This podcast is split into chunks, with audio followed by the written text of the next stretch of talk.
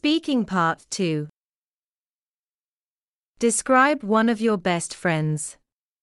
You should say, what this person looks like, when and where you met this person, what you do when you are together, and explain why he or she is your best friend.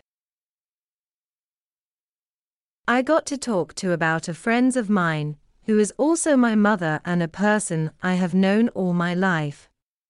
When it comes to talking about her appearance, she's in her 50, but she looks young for her age.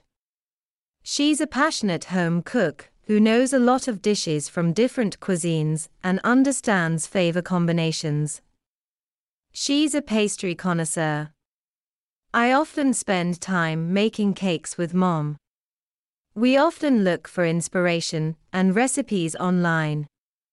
Sometimes, we make some modifications to the recipe to suit our taste, such as reducing the amount of sugar. Mum does most of the baking, and I do the cleanup. I'm the first to enjoy the freshly baked goodies. The reason I choose to talk about my mum instead of any friends at school is because we spend a lot of time together. With cooking, we had a great bonding time, in which I could share what happened in class and ask her for some advice. I can pretty much confide anything with her.